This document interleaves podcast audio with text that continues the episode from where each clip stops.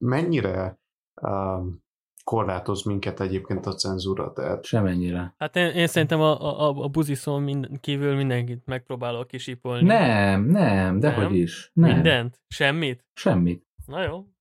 Azért egy őszinte beszélgetés.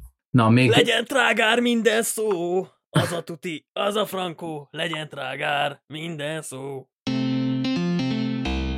Sziasztok! Nagyon sok szeretettel üdvözlünk mindenkit az Éter Podcastnek a 17. epizódjába. Remélem, hogy ti is legalább annyira vártátok ezt az epizódot, mint mi. Um, nem másért, mert a múltkor elkezdtünk egy témát, amit nem zártunk le, úgyhogy most uh, úgy gondoltuk, hogy itt az ideje, hogy tartsunk egy őszinte beszélgetést a buzizásról. Ez így van. Ugye a, a múlt epizódnak a végén szóba került az, hogy a lakberendezői szakma buzis lenne, vagy hogy nagyon sokan így gondolják ezt. Egyébként én azt gondolom, hogy ezt már Fecó is említette, de fontos kifejteni azt, hogy szerintem azért gondolják ezt így sokan, mert nagyon sokszor ugye a buzis az a femininnek a szinonimája. És hát egyértelműen a lakberendezés az sokkal inkább közel áll talán így általánosságban a nőkhöz. Ez most nem azt jelenti, hogy minden nő lakberendező kell legyen, és, minden, és egyetlen férfi lehet sem a, egyetlen férfi sem lehet az. Viszont az ő tulajdonságaikhoz mondjuk, hogyha átlagot vonunk, akkor valószínűleg több nő foglalkozik ezzel. És ezért mondjuk azt, hogyha egy férfi foglalkozik, foglalkozna ezzel, ezért mondjuk azt, hogy buzis, mert hogy feminin. Na de hogy a közben itt a mikrofon Na de hogy ugye ezt a, ezt a buzizást, egyáltalán a, a, a csúnyán beszélést, ezt két csoportra lehet osztani szerintem leginkább. Az egyik az, az a trágár beszéd, ami kifejezetten arról szól, hogy semmi mögöttes szándék nincsen benne, egyszerűen csúnyán akarunk beszélni, közönséges beszéd, tehát nem irodalmi, hanem olyan szavakat használunk, amik, amiket így a mindennapi nyelvben, vagy mondjuk az irodalmi nyelvben nem használunk, mert egyszerűen olyan területhez tartoznak talán, vagy az életnek olyan területéhez tartoznak, ami kicsit tabu, vagy legalábbis tabu volt. Tehát itt nagyon sok ezekben nyilvánvalóan nagyon, nagyon sok ezekben a szavakban a szexuális tartalmú szó, az, az olyan jelentése, vagy az ahhoz a területhez kapcsolódó szó, de alapvetően ennek az a, a legfőbb sajátossága ezeknek a szavaknak, hogy nincsen mögöttük támadás, nincsen mögöttük offenzíva. A másik csoport az pedig az, amikor ezek a szavak, amelyekbe, amelyik szavak ezekbe tartoznak, ebbe a kategóriába tartoznak, azok kifejezetten a, az offenzivitásra, az offenzivitást célozzák meg, és lehet, hogy önmagában nem is csúnya szavak, lehet, hogy, hogy nem, a, a, nem származnak semmilyen olyan területről, ami mondjuk az élettől, a mindennapi életünktől, vagy mondjuk az irodalmi, ilyen társasági élettől egy, egy kicsit el van tabusítva, de offenzívak, támadó jellegűek, mert akár egy népcsoportnak a megnevezése, akár egy szexuális kisebbségnek a megnevezése, és magában hordozzák ezek a kifejezések azt, illetve hát ez a kérdés, hogy magukban hordozzák-e, vagy nem hordozzák magukban, azt, hogy te ha ezt kimondod, akkor már rögtön meg is támadod, vagy lekicsinled ezt a csoportot. Szerintem nagyon fontos az, hogy beszéljünk a kontextusról, mert én nem biztos, hogy teljes mértékben egyetértek azzal, amit te mondtál, hogy ezek feltétlenül, ezek a offenzív szavak feltétlenül a csoport ellen irányulnak, hogyha bizonyos kontextusban mondjuk el őket. Az úgymond megszokottabb ö, csúnya szavak, ugye miből indultak? Általában olyan dolgokból indultak, am- amitől féltünk. Tehát, hogy nagyon sok, nagyon sok szó, igen, szexuális eredetű, ugye a szexuálisan közvetített betegségek miatt köthetjük őket úgymond ilyen témához, vagy olyan dolgokhoz, amik piszkosak, a ürülék, meg hasonló dolgok. Na most ezek a szavak eléggé elvesztették az erejüket, mert ö, olyan gyakran használjuk, olyan gyakran használják őket, annyira gyakran használ, ö, halljuk őket akár a televízióban, filmekben és a többi, hogy ö, az ember elkezd egy picit gondolkodni azon, jó, de amikor tényleg valami, valami nagyon keményet akarok mondani, ak- ak- akkor mit mondok? Mert minden, minden már elhangzott. Ezért valahogy ö, megpróbálunk, ha lehet ezt így nevezni, hogy kifinomultabbnak tűnni, azáltal, hogy már nem a megszokott, úgymond régi módi csúnya beszédet használjuk, hanem bevezetjük azokat a dolgokat, amik a jelenkorban sértőek. Főképpen, ami a, főképpen olyan dolgok, amik, amik az embernek az identitását akár ö, jelölik meg, vagy amik, amik, ahogy te is mondtad, szexuális orientációját és hasonlók. Olyan dolgok, amik manapság tabuk. A kérdés az az, hogy ezek a szavak önmagukban sértőek-e, vagy mit tesszük őket sértővé azáltal, hogy hogyan használjuk? Én ezt kiegészíteném azzal, hogy nagyon sok szó, igen, ahogyan mondtad, azért lettek úgymond tágár vagy sértő jellegű szavak, mert hogy féltünk ezektől. Ez egy dolog. De rengeteg olyan szó, amit ma már sértőként használhatnánk, és sajnos a lakosságnak egy jelentős része így használja ezt, mégiscsak onnan ered, hogy olyan embereket vagy olyan csoportokat írtak le, amelyek és akik nem voltak elfogadva korábban. Valami, amivel szemben az akkori társadalom vagy az akkori normák elég erősen megnyilvánultak, és sajnos mind tudjuk azt, hogy ilyen csoportba tartoztak például, és ennek tökéletes példái talán a homoszexuálisok, akik ma már, hogyha minden jól megy, és hogyha szerintem például, hogyha helyesen képzeljük el a, a világot és az emberek működését, akkor igenis el kell legyenek fogadva, és tolerálva kell legyenek, és azzal nagyon nem értek egyet, hogy ma tabuk lennének például ezek a témák, vagy ezek a, a csoportok egyáltalán. Ma egyáltalán nem tabuk, sőt, néha talán abban a veszélybe is beeshetünk, hogy talán trendekké is alakulhatnak ezek az egykori tabuk. Viszont az nagyon helyes, hogy a tabuk feloldottak, és most már nem tabuk ezek. Viszont régen úgy merülhetett fel az mondjuk, hogy valaki éppen homoszexuális, vagy legyen az, és innen jönnek a, a problémák, hogy elkezdik egy olyan szóval illetni mondjuk ezeket a, a csoportokat, ezeket az identitásokat, egyéniségeket, amelyeket nem egy, egy jó fényben jelenítenek meg, vagy használnak, és innen jön ez a negatív, nem csak kontextus, hanem konnotáció is. És ez például mondjuk a, a buzi szónak, meg hasonló rengeteg szónak, akár a, a kurva szónak is, nem tudom, hogyha ezeket ki kell sípolni, vagy nem jó ezt elbízom. De hogy például valószínűleg innen erednek ezek a szavak és mai használatuk. Egyébként én nem értek egyet veled, Fetszó, ebben, amit mondtál, mert nem gondolom, hogy, hogy régebben nagyobb tabu lett volna ez a téma, mint most, csak szerintem most másképpen tabu. Tehát, hogy régebben ugye az volt, hogy nem beszéltek róla ezek az emberek, de lehet, hogy nem feltétlenül azért, mert nem szabadott róla beszélni, hanem inkább azért, mert mert egyszerűen a társadalom így nem akar tudomást venni ezekről az emberekről.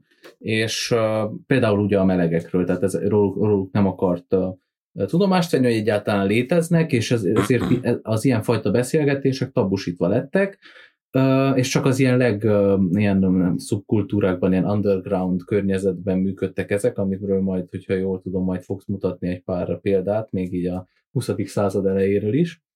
És ugye az a, az a fő gond most viszont, hogy ugye a szexuális forradalommal ez az egész dolog liberalizálódott, tehát a társadalom elkezdte tudatosítani, hogy vannak, azt, hogy tudatosítani, hogy vannak ezek az emberek, hogy ők is részei a társadalmunknak, hogy ők is, őket is ugyanazok a jogok illetik meg, mint bárki mást. Viszont most már megtörtént egy ilyen mechanizmus, ami nagyon sok esetben megtörtént egyébként például az indiánok esetében, vagy a, a, a feketék esetében is, hogy onnantól kezdve, hogy ezeket az embereket teljes mértékben megpróbáltuk integrálni a társadalomban, beindult a társadalomban egy ilyen bűntudat a korábbi önmaga ellen.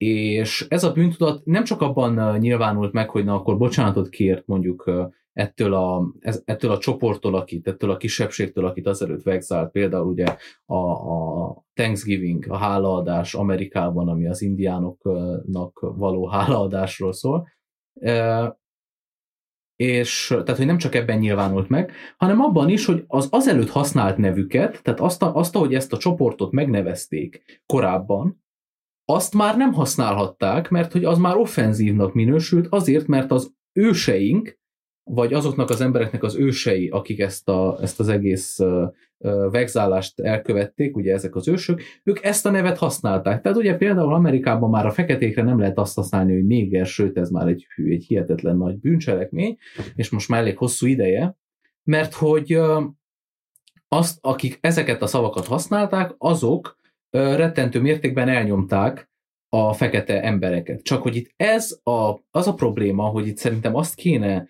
tudatosítani, és minden ilyen, ugye én egyébként nagyon az emberi jogok pártján vagyok, és nem gondolom, hogy bárkinek, bárki megérdemelni azt, hogy őt hátrányosan megkülönböztessék, vagy vegzálják, vagy, vagy kise, kisebbségként hátrányos helyzetbe hozzák, ugye ez így erdélyi magyarként is egy, egy fontos kérdés. Viszont nem gondolom azt, hogy a, a megnevezésben uh, van bármi sértő. Én azt gondolom, hogy az, a, tehát nem a, nem, a, nem a szóban, nem a, a, a szó formájában, nem a stílusba kell belekötni, hanem abba a tartalomba. Mert hogyha például azt, mond, azt mondanám, hogy nekem van egy pár uh, néger haverom, és nagyon jó fejek, és nagyon jól megvagyunk, akkor az uh, miért rosszabb, mondjuk egy amerikai beszédkörnyezetben, vagy beszélgetésben, mint hogyha azt mondanám, hogy én megölnék minden feketét. Nem használtam a második mondatban a, a néger szót, ugye ez, ezt ki, kilőttük, viszont a tartalma annak, amit mondtam, ez sokkal offenzívabb és sokkal, sokkal rosszabb dolog. Éppen ezért én azt gondolom, hogy sokkal inkább oda kéne figyelni arra, amit mondunk, és azt szerintem nagyon sokan így gondolják, ugye azok, akik a politikai korrektségnek a, a kritikusai. Viszont ugye a politikai korrektség, ami most már egy ilyen elvárás lett, főleg ilyen, nem tudom, diplomáciai körökben, vagy, vagy ö, nagyobb európai, vagy amerikai ilyen beszélgetéseken, ö, de már világszinten is szerintem, ö, ez már egy ilyen diktátumot hozott létre, ami, aminek része az, hogy, hogy nem nem, nem beszélünk erről, nem használjuk ezeket a szavakat, és aki ezeket a szavakat használni meri, független attól, hogy milyen kontextusban, hogy mit szeretne ezekkel a szavakkal elmondani, akár az is uh-huh. lehet, hogy nem tudja, hogy mi a megfelelő szó, és azt mondja egy, egy, egy, egy nem tudom én, egy, egy transzexuálisra azt mondja, hogy megkérdezi tőle, hogy te most akkor nő vagy, vagy, vagy férfi vagy, vagy most akkor mi van, és akkor neked most milyen nemi szerved van, vagy izé, és nem azért kérdezi meg, mert neki mert ő meg akarja támadni ezt a szemét, hanem egész egyszerűen azért, mert nem tudja, nincsen információja róla, ez már offenzívnak számít, és ezzel, ezzel már hattal, tehát itt tulajdonképpen ilyen, ilyen karakterrombolásnak, vagy karaktergyilkosságnak lehet az áldozata az a személy, aki ezt elköveti. És ezért mondom azt, hogy ugyanúgy tabusítva van, vannak ezek a kifejezések nagyon szeretjük ebbe a modern korba úgymond stilizálni azt, amit mondunk, és azt, ahogy mondjuk. Tehát gondoljunk pár csak ilyen köznapi példákra, mint hogy mi a különbség a hadügyminisztérium és a honvédelmi minisztérium között. Vagy a között, hogy tömegközlekedés, vagy közösségi közlekedés. Hát az egyik nagyon szépen hangzik. De az esztétikai különbségen kívül de facto ugyanazt jelenti, és ugyanazt mondjuk.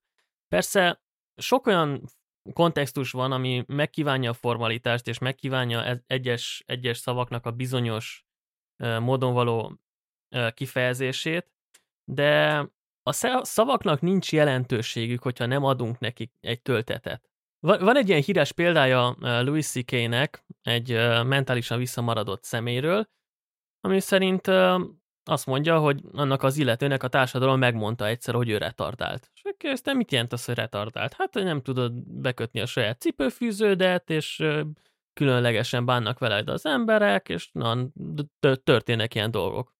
És eltelt 30 év, és megmondta nekik a társadalom, hogy nem, te már nem vagy retardált. Mondja, igen, és most már be tudom kötni a cipőfűzőmet? Nem, nem tudod, csak kitaláltunk egy másik szót, hogy mi jobban érezzük magunkat uh-huh. kör, a környékedben, vagy, vagy ilyesmi.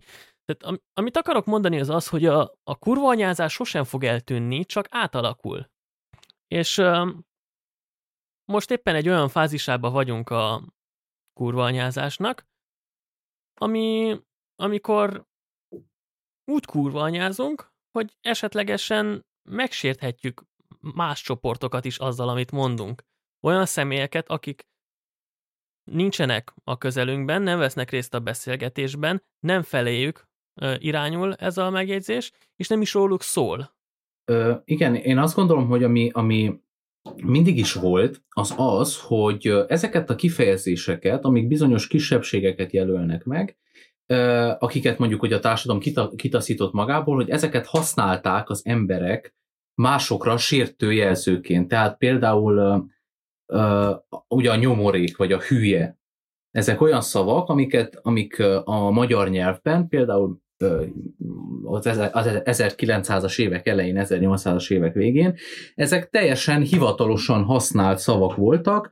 A hülye az azt jelentette, hogy, hogy mentálisan visszamaradott, a nyomorék pedig azt jelentette, hogy fizikailag visszamaradott.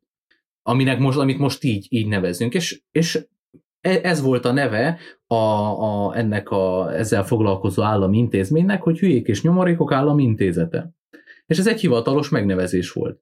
Csak aztán az emberek elkezdték használni azt, hogy te hülye, te nyomorék, ö, olyan esetekben, mikor nyilvánvalóan a másik, akivel beszélgettek, nem volt az, és így ennek a szónak a nyelvben való szerepe átalakult, ö, és most már nem ezt a kisebbséget jelöli meg, hanem sokkal inkább egy sértő szó.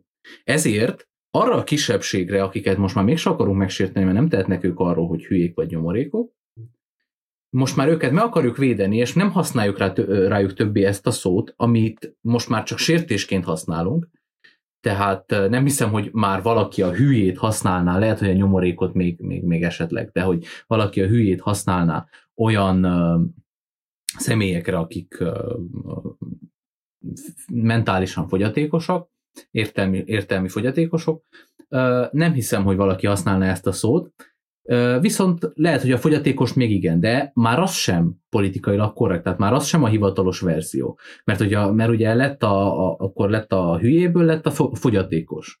És a fogyatékost akkor utána ö,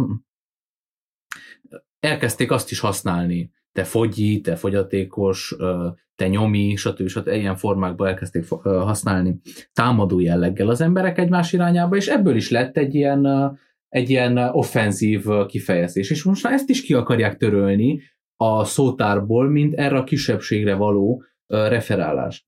Csak az a kérdés, hogy probléma-e az, hogy ezeket a szavakat egyébként használják sértő jelleggel is olyan emberekre, akik, akik nem tartoznak bele ebbe a kisebbségbe. Illetve a másik kérdés az, hogy akár mondjuk a jövőben lehet, hogy, lehet, hogy már a kerekes székben mozgáskorlátozottan teljes életet élő személy kifejezés is valakire egy sértésként lesz használva, aki egyébként teljesen egészséges. Tehát, hogy az a kérdés, hogy enne a mostani hivatalos és politikaira korrekt szó lehet, hogy 25 év múlva ugyanolyan sértő lesz. És akkor megint ki kell találjunk valami mást. Illetve még, még két dologról szeretnék beszélni, és aztán még Fetszónak is visszaadnám a szót, mert neki is van mit mondani. Az egyik az, még visszatérve a buzizásra, ugye egyébként a, annak a, tehát a buzizásnak a másik oldalára, ugye nem csak arra, hogy ugye a buzi szót azt, azt csak pejoratív értelemben kezdjük már használni, és már nem használjuk a melegekre azt, hogy buzi, mert hogy az már sértő nekik, de ugye arra is szeretnék kicsit reflektálni, hogy miért mondjuk azt bármire, ami egy kicsit is feminin, és egy férfi végzi azt, hogy buzi. Mert hogy van egy, van egy nagyon jó dal, nagyon szeretem, de egy ilyen társadalomkritikai remekmű, ez Secret Mennek a Buzi vagy című ö, ö, száma, ezt érdemes meghallgatni, és lehet akár be is lehet vágni ide. Ugye ennek az a lényege, hogy felsorol egy rengeteg tevékenységet, hogy te mosogatsz, te, te neked pöttyös az inged, vagy uh, szeretsz hegedülni, vagy szereted a, a szerelmes filmeket, stb. stb. felsorol egy ilyen dolgot, és, hogy te, és minden, mindenik után felteszi a kérdést, hogy buzi-e vagy. Uh, és hogy ez pontosan arra reflektál, hogy ez a másik oldala, mondjuk ennek a politikai korrektségnek az ellentéte, amikor valakit lebuzizunk azért, mert bármi, amit csinál, nem felel meg a mi ö, elvárásunknak mondjuk a, a maszkulinitásról. Tehát, hogy lehet, hogy az én ö, ö, értékrendem szerint egy férfi nem főz. Nyilván nem így van, de egy, az én értékrendem szerint egy férfi nem főz, mert az a nőnek a dolga, hogy a, a nő főzzön, és hogyha a férfi főz, akkor nyilván buzi. Ugye persze ez, ez már ez nagyon leegyszerűsített modell, és azért nem gondolom, hogy valaki ezt így gondolja, de, de ebből ered maga ez a buzizásnak a, a tevékenysége az, hogy, hogy, hogy így, így buzizzuk egymást.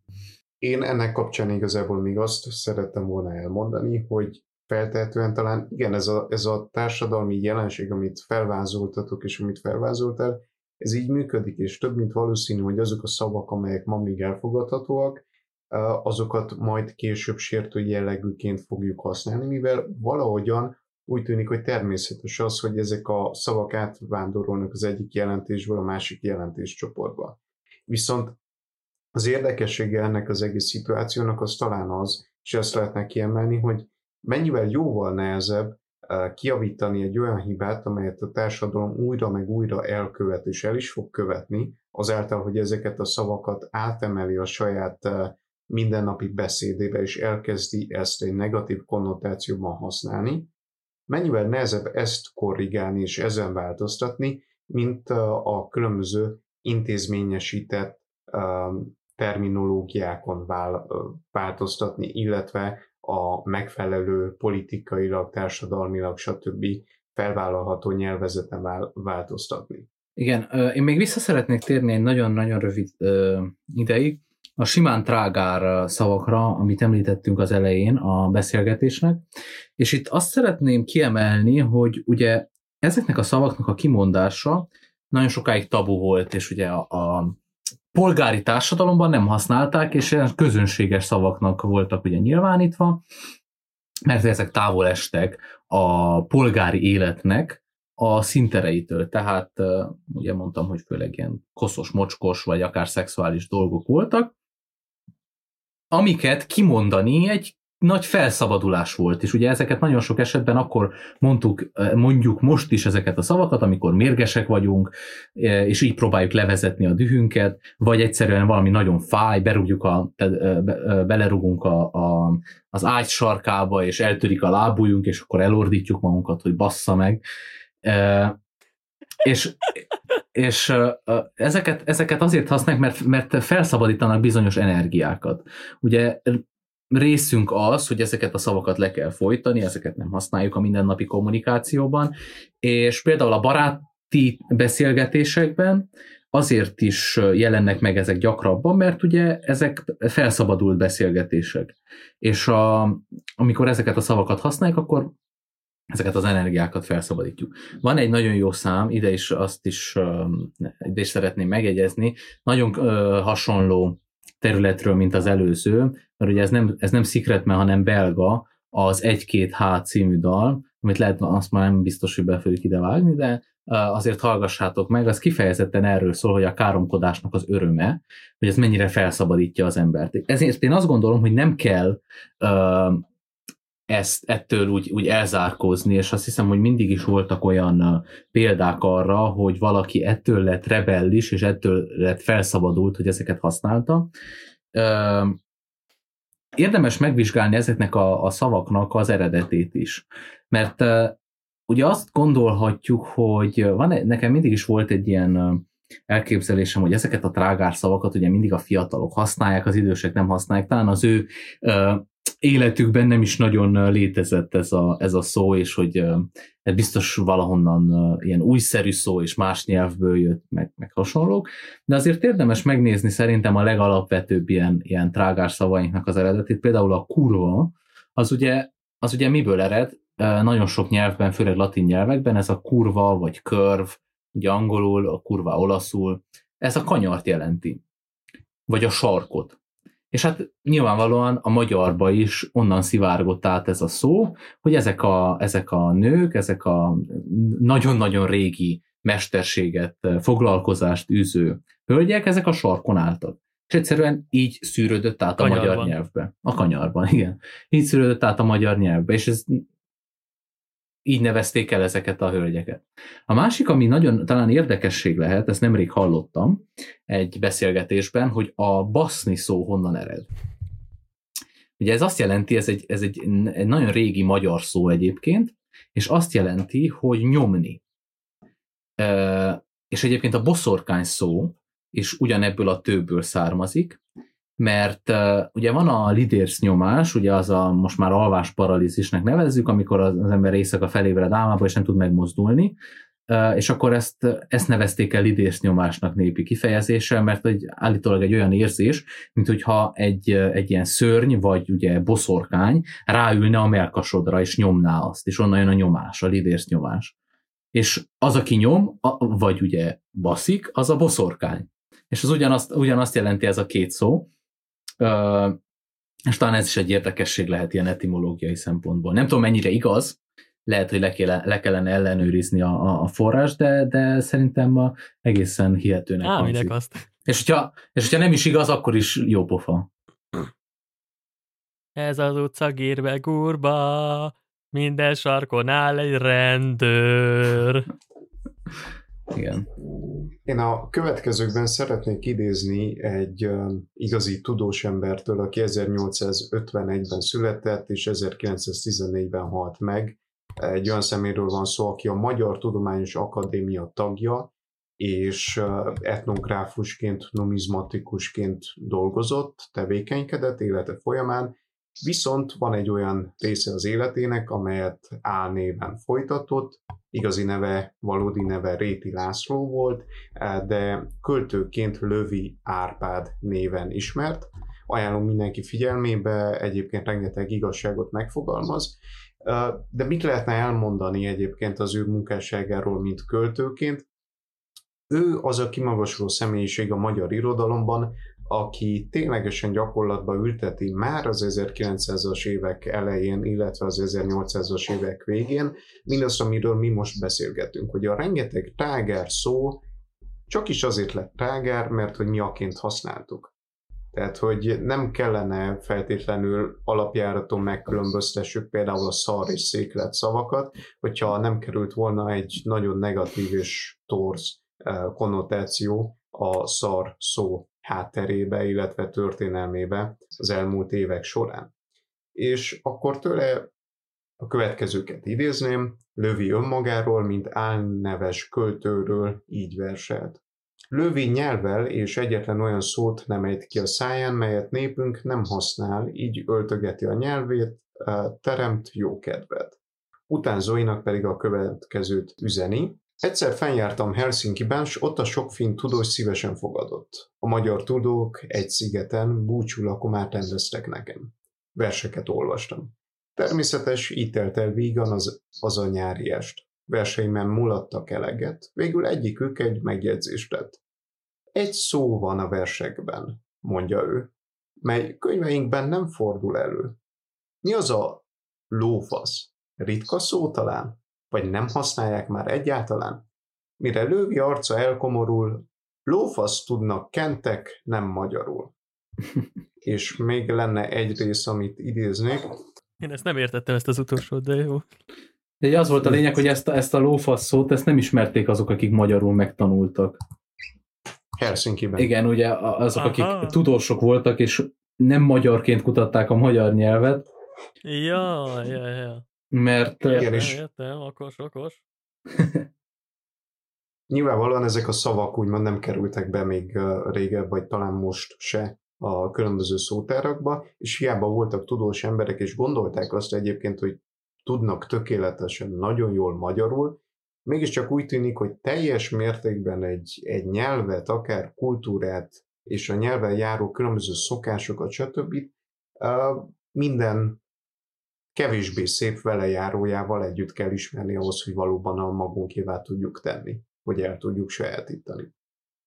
Na, csapjál és akkor a lovak közé még egy jó versel, fecokám. Ugyanakkor pedig Lövi Árpád az utánzóinak a következőt mondja, Hallgassatok sületlen tökfejek, engem ti soha meg nem értetek.